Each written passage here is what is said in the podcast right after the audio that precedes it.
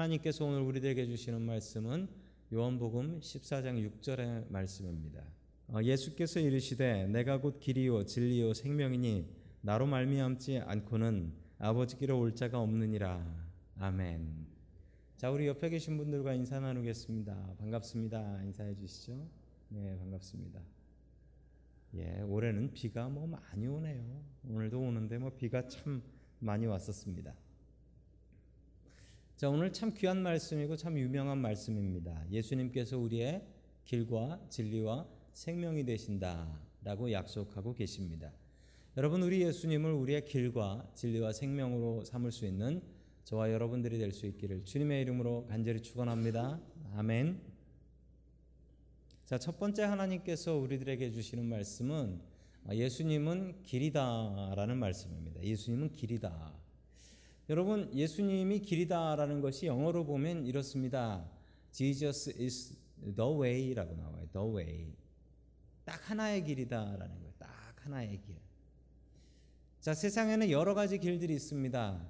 그렇지만 예수님께서 the way라고 하는 것은 더 어디로 가는 the way냐라고 하면 하나님께로 가는 유일한 길, the only way. 그리고 천국으로 들어가는 딱 하나밖에 없는 길, the only way. 예수님께서는 우리의 길이 되십니다. a way가 아니고 the way인 것을 여러분 아셔야 됩니다. 기독교가 아닌 분들은 기독교인들이 너무 좁다. 어떻게 기독교로만 천국을 간다고 하냐? 부처님을 믿으면 극락 가는데 라고 이야기를 합니다. 여러분 그러나 이것에 대해서는 우리가 더 할 말이 없습니다. 왜냐하면 우리 주님께서 the way, the only way라고 말씀해 주셨기 때문입니다. 예수님께서 십자가에서 돌아가실 것을 예언했을 때 제자들은 두려워했습니다. 제자들은 예수님께 이렇게 물어보았습니다. 주님, 우리를 두고 어디로 가십니까? 주님 도대체 어디로 가시려고요? 라고 제자들이 예수님께 물어보았습니다.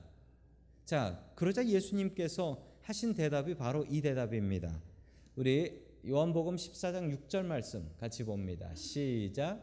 예수께서 이르시되 내가 곧 길이요 진리요 생명이니 나로 말미암지 않고는 아버지께로 올 자가 없느니라. 아멘. 여러분 그런데 이게 아주 유명한 말씀이지요. 그런데 여러분 그 문맥 context 속에서 이해하실 수 있으시겠어요? 예수님께서 십자가에서 돌아가신다. 나는 떠난다. 라고 말씀하셨는데 예수님께 그럼 예수님 어디로 가십니까? 라고 물어보았더니 예수님께서 하신 답이 이 답이에요. 여러분 어디로 가십니까? 라는 질문에 대한 답이 될 수 있습니까? 이게 내가 곧 길이요 진리요 생명이니 이게 어디로 가십니까에 대한 답은 될 수가 없지요. 여러분 우리가 생각하기에 어디로 가십니까? 천국 이렇게 대답하셔야 되는데 어디로 가십니까? 라고 했더니 길이요 진리요 생명이니 이렇게 말씀하신 거예요. 여러분 이거 잘 이해하셔야 됩니다. 여러분 우리가 예수님을 믿는 이유가 무엇입니까? 여러분 예수님 왜 믿으세요? 여러분 예수님 믿으시는 이유가 있잖아요. 어떤 분은 나는 예수 믿고 천국 가려고 믿는다라고 말씀하십니다. 이게 맞는 얘기입니다. 여러분 그런데 천국이 그냥 목적지가 되면 어떤 분들은 이런 생각을 하시는 분들도 계세요. 내가 좀 더 나이 먹어서 죽을 때 되면 예수 믿겠다라고 얘기하시는 분이 계세요. 어차피 천국을 가는 건 믿으면 가니까 죽기 전에 믿으면 간다라는 거잖아요. 여러분 천국이 목적지가 돼 버리면 우리의 데스티네이션이 돼 버리면 여러분 이것도 틀린 얘긴 아닙니다. 여러분 그런데 예수님께서는 어디로 가십니까? 목적지가 어딥니까? 라고 물어보았을 때 예수님께서 하신 답은 내가 곧 길이요. 내가 곧 길이요. 라고 얘기하셨습니다. 여러분 신앙생활에서 중요한 것은 목적지에 가는 것 중요하지요. 우리가 다 천국 가야지요. 천국 못 가고 이 중에 한 분이라도 지옥 가는 분 계시면 안 됩니다. 천국 가는 게 중요한데 여러분 예수 믿는 것은 길이라는 거예요. 길. 데스티네이션이 아니라 프로세스라는 거죠. 예수 믿고 사는 것은 어떤 목적지를 향해서 쭉 나아가는 것이 아니라 하루하루 한 걸음씩 주님과 걸어가는 길이라는 사실입니다. 여러분 길이 중요해요. 여러분 길이 중요하고요. 길에서 중요한 건 길을 누구랑 가느냐입니다. 여러분 좋은 곳에 여행을 갑니다. 여행을 갈 때 여행하는 그 목적지도 참 중요합니다. 그런데 목적지보다 더 중요한 것은 그 가는 길이에요. 그 가는 길이 얼마나 평탄하고 좋은지, 그리고 그 길을 누구하고 가는지. 내가 정말 싫은 사람하고 그 길을 간다면 여행을 간다 해도 그 여행은 즐겁고 기쁜 여행은 될 수가 없습니다. 여러분 우리가 예수님 믿고 사는 것은 어쩌면 예수님께서 말씀하신 것처럼 길입니다. 주님께서는 그래서 어디로 간다라고 답을 해주시지 않으시고 내가 곧 길이다. 나랑 같이 길을 걸어가는 것이다. 여러분 주님과 같이 길을 걸어가는 것입니다. 우리 찬송가에도 있죠. 주와 같이 길 가는 것 즐거운 일 아닌가. 여러분 주님과 같이 길을 가는 것은 아주 기쁘고 즐거운 일입니다. 우리 같이 주와 같이 길 가는 것 우리 1절만 같이 찬양하도록 하겠습니다.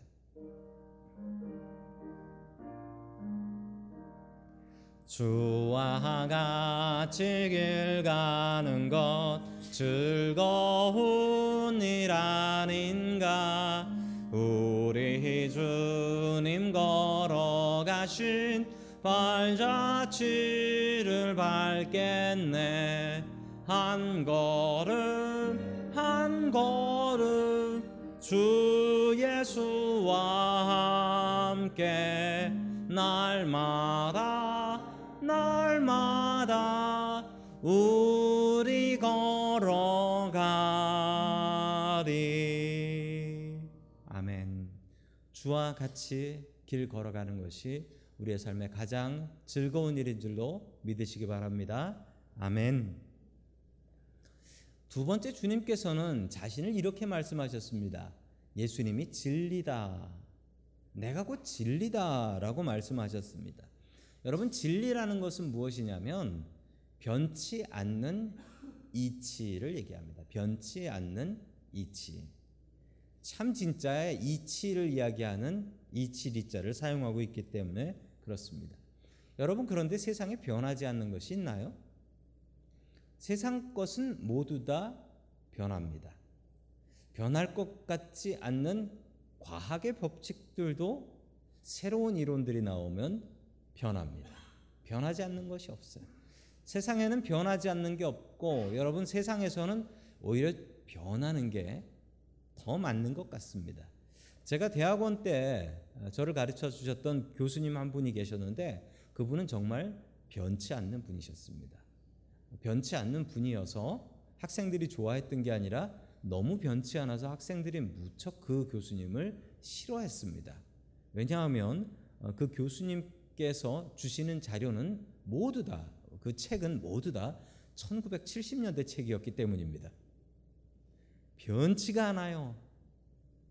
30년 전에 가르쳤던 노트랑 30년 지나서 가르치는 노트랑 똑같아요. 변치가 않아요. 그래서 학생들이 너무너무 싫어했습니다. 우리 교수님은 너무나 변함이 없다고. 여러분 교수님들도 교수 처음 했을 때 가르쳤던 거랑 교수 은퇴할 때 가르칠 때랑 다릅니다. 아니 달라야 돼요. 그렇게 연구를 하는데 처음 시작했을 때랑 마칠 때랑 똑같으면 연구 아무것도 안 했다라는 것 아닙니까? 여러분 사람은 변합니다. 사람의 생각은 변해요. 어쩌면 그 변하는 게 더 정상인 것 같습니다. 예전에 어느 교육학자가 그 이민자들한테 한국 이민자들에게 이렇게 가르쳤습니다. 언어는 한 가지만 가르쳐야 된다. 그러니까 집에서 한국말 쓰고 학교 가서 미국말 쓰고 이러면 아이들의 언어 발달이 더 늦어진다. 그러니까 오직 한 가지 언어를 써야 되니 미국에선 영어만 써야 된다. 집에서 한국말 쓰지 마라. 라고 가르치셨던 어, 교육학자분이 계셨습니다. 그래서 어, 그 말씀대로 아이들에게 한국말 안 가르치고 영어만 가르치는 게 유행이었던 적이 있습니다. 에, 저희 집사람 친척 중에 의사인 분이 한 분 있어요. 그런데 어, 그분이 가정에서 오직 영어만 사용하고 자랐는데 지금 의사 돼가지고 지금 세노드에서 의사로 있는데 그분이 제일 아쉬운 게 자기 인생에서 제일 아쉬운 게 한국말 못하는 거다라고 이야기를 하는 소리를 들었습니다. 여러분 그런데 지금은 그 생각이 맞나요? 그때는 어떤 교육학자가 그렇게 얘기를 했는데 여러분 지금은 안 그렇지요. 조금 늦더라도 아이들한테 한국말 잘 가르치고 한국 문화 잘 가르치고 뭐 요즘은 한류라고 해서 한국 애들이 한국 걸 좋아하는 것보다 다른 나라 애들이 그렇게 한국 노래, 한국 춤을 그렇게 좋아가지고 춤을 추고 노래를 부르고 그러는 걸 보면 참 너무나 신기합니다. 여러분 변합니다. 세상의 생각들은 변합니다. 제가 어릴 적에는 이런 말도 유행했었습니다. 아이들을 키우는데 갓난 아이를 낳으면 아이한테 엄마가 젖을 먹이는 것보다 분유를 먹이는 게 좋다. 분유에 더 많은 건강이 있다. 그래서 가난한 집이나 모유 먹이고 어, 부잣집은 분유 먹였던 적이 있었습니다. 예, 제 친구는 분유만 먹고 자랐고 저는 모유만 먹고 자랐습니다. 예, 끝내 제가 조금 더 건강한 것 같습니다. 근데 요즘 그런 얘기를 하면은 야 그거 완전히 엉터리다. 애들한테 모유가 얼마나 좋은데 그게 요즘 또 정설이지요. 여러분 세상의 생각들은 변합니다. 여러분 변하는 것은 진리라고 하진 않습니다. 여러분 변하는 건 진리가 아니에요. 변하지 않아야 진리죠. 예수님께서 당당하게 이렇게 말씀하셨습니다. 내가 그 진리다. Jesus is the truth. 라고 설명하고 계십니다. 여러분 진리 대신 예수님을 우리가 믿으면 어떻게 될까요? 우리 다 함께 요한복음 8장 32절 말씀 같이 봅니다. 시작. 진리를 알지니 진리가 너희를 자유롭게 하리라. 아멘. 주님께서 이렇게 말씀하셨습니다. 진리가 바로 예수 그리스도인데 그 진리를 알게 되면 진리가 너희를 자유롭게 한다. 여러분 오해하지 마십시오. 진리가 너희를 자유롭게 한다라는 것은 예수님 믿고 나면 너희가 죄에서부터 자유롭게 된다라는 얘기입니다. 제가 다녔던 학교의 교훈이었습니다. 진리가 너희를 자유롭게 한다. 그 얘기는 많이 배우면 자유롭게 살 수 있다. 이 얘기로들 오해를 하는데 절대 그렇지 않습니다. 이 말의 뜻은 예수님을 알게 되면 그 진리 대신 예수님께서 우리를 죄로부터 자유롭게 해 주실 것이다. 여러분 예수 예수님 제대로 믿으면 우리가 죄로부터 자유를 누릴 수 있습니다. 우리 같이 찬양 같이 하겠습니다. 아, 진리와 생명 되신 주 잘 모르시는 분들도 계실 텐데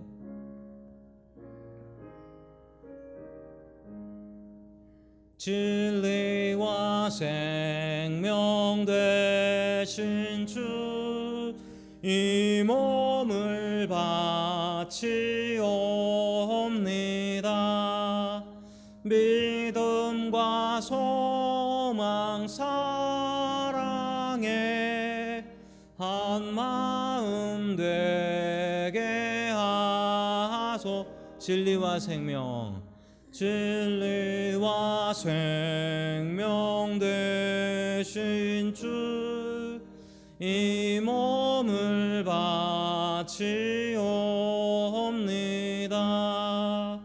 믿음과 소망 사랑에 한 마음 되게 하소서. 아